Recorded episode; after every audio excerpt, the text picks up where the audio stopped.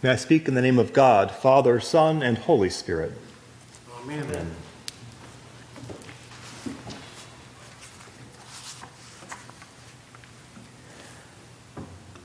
What would you do if you came face to face with God?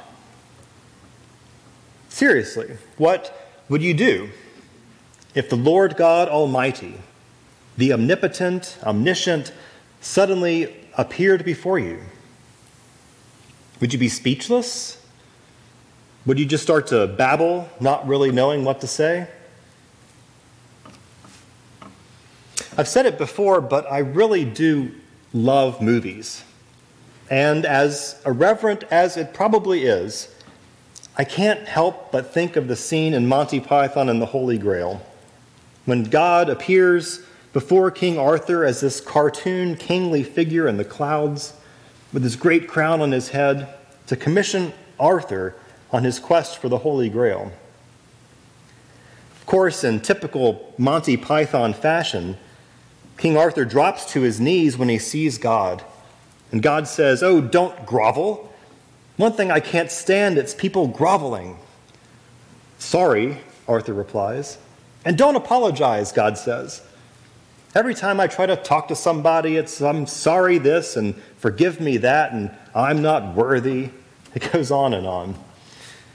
Now, I know Monty Python is a far reach from a tre- tre- theological treatise on divine encounters, but it does, in a humorous way, kind of show us that a sudden, direct encounter with God might, at the very least, catch us off guard. So, what would you do if all of a sudden you looked up and saw God in front of you? There are a few examples throughout our history where people have seen divine signs. Constantine saw the Chi Rho symbol as he was preparing for battle. And so he believed that he was about to enter that battle under the protection of God. People have seen visions of the Blessed Virgin Mary throughout centuries. Think of Lourdes, Fatima, Guadalupe. These were all certainly life changing events for those who were involved. They've also acted as symbols of hope and encouragement to many others. What would you do? Perhaps the greatest example of one seeing God in all of God's divine glory is this account we hear this morning in our gospel reading. We know this event as the Transfiguration, although today is not the feast of the Transfiguration, that's in August. The event's so important in our Christian lives that it does have its own feast day. But we hear the same story this time every year as well, on the last Sunday after the Epiphany, right before Ash Wednesday and the beginning of Lent.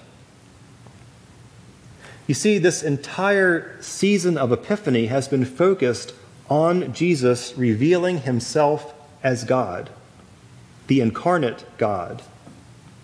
From his baptism in the River Jordan, to his presentation in the temple, to him showing ultimate authority over evil and death. Epiphany is the season of realization. What we hear this morning is the final realization of Jesus' divinity, the icing on the cake, if you will.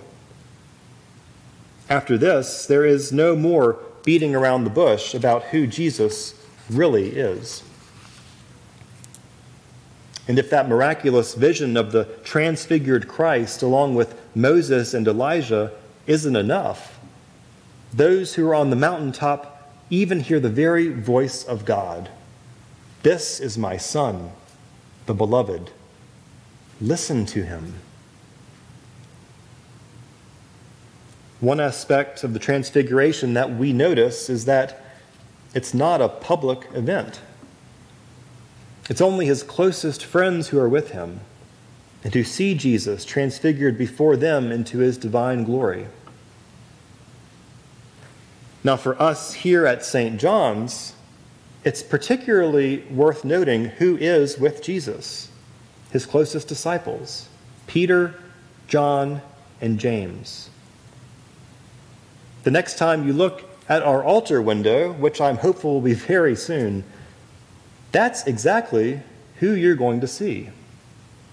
John in the middle, and Peter and James are on either side.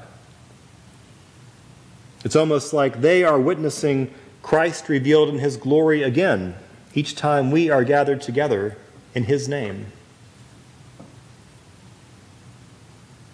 One aspect of the story which always strikes me the most, besides the fact that Peter thinks the best thing to do is to build houses for Elijah and Moses so they can stay around a little longer, besides that, the part that stands out for me the most is right after those three surprised, scared, and awestruck disciples see that wonderful glimpse into heaven. They are immediately faced with reality in a big way. No sooner had they stepped foot off that mountain with their heads still trying to process what they had just witnessed, are they immediately surrounded by the sick and the hungry, and they go right to work ministering to them. You see, that experience of seeing God, of seeing the divine, that experience is not meant to be held on onto closely and filed away in our memories, only to be brought back out for some rainy day. Jesus gave his three closest followers that amazing experience to empower them and to encourage them to give them strength for the things that they are to do, just as it is meant to give us strength for that which we are called to do. This is my Son, the Beloved. Listen to him. When Jesus was born, when God became flesh and dwelt among us in Jesus of Nazareth, that same all powerful, omnipotent, omniscient God became human, transcending whatever barriers we had placed between God and us for all time. That also means that God, our God, is an incarnate God, working in us and working through the world around us. In these strange and uncertain times we live in, I believe that we really do encounter glimpses of God's divine glory each and every day. We may not notice when God appears before us, but every once in a while we actually do. I firmly believe that God is always reaching out to us to encourage us and to empower us to do God's work, just as God did on that holy mountain 2,000 years ago. The encounters we have with God today might come in the form of a friend or a stranger, a particular word or phrase from Scripture, a doctor or fireman, or maybe even a UPS driver or a postman. These divine encounters with God might actually be coming from you, to be witnessed by someone you may never know, never even meet. If there's one takeaway from this season of Epiphany, these past six weeks, it's that God in Jesus Christ has come into this world to heal it and to be with us. Throughout all of the ups and downs of our history, God has never stopped reaching out to God's people.